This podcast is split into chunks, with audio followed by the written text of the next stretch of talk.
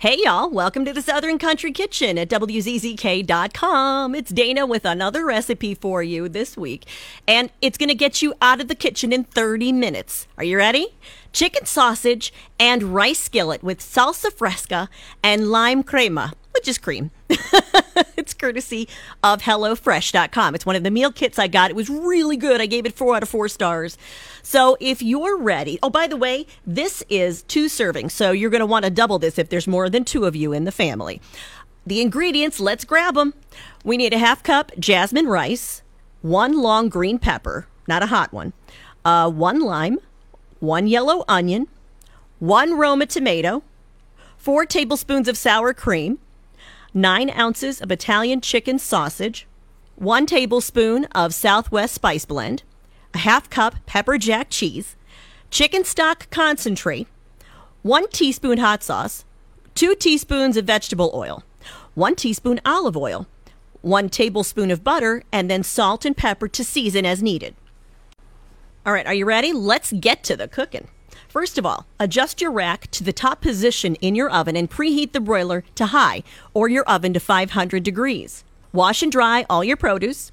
Then in a small pot, combine the rice, 3/4 cup water, 1 1/2 cups if it's going to be for the 4 servings, okay? And a pinch of salt.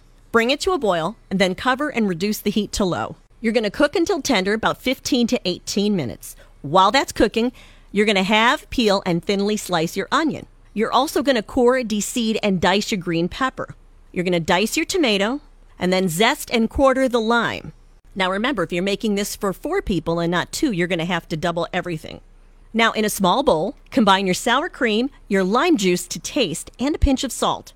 Add water, 1 teaspoon at a time, until the mixture reaches a drizzling consistency. In a separate small bowl, combine your tomato, a drizzle of olive oil, a pinch of salt, and lime juice and zest to taste.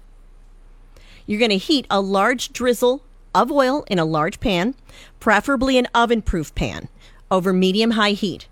Add sausage and cook, breaking up the meat into pieces, about 1 to 2 minutes.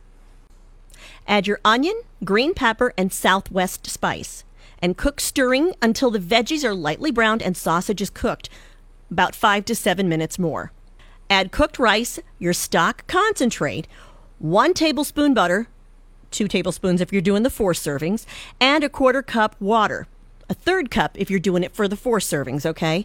To the pan with the sausage and the veggies, and stir until thoroughly combined. If the pan isn't oven-proof, transfer the mixture to a baking dish at this point, okay? And then top your sausage mixture with cheese and broil or bake until the cheese is bubbly, about 2 to 3 minutes.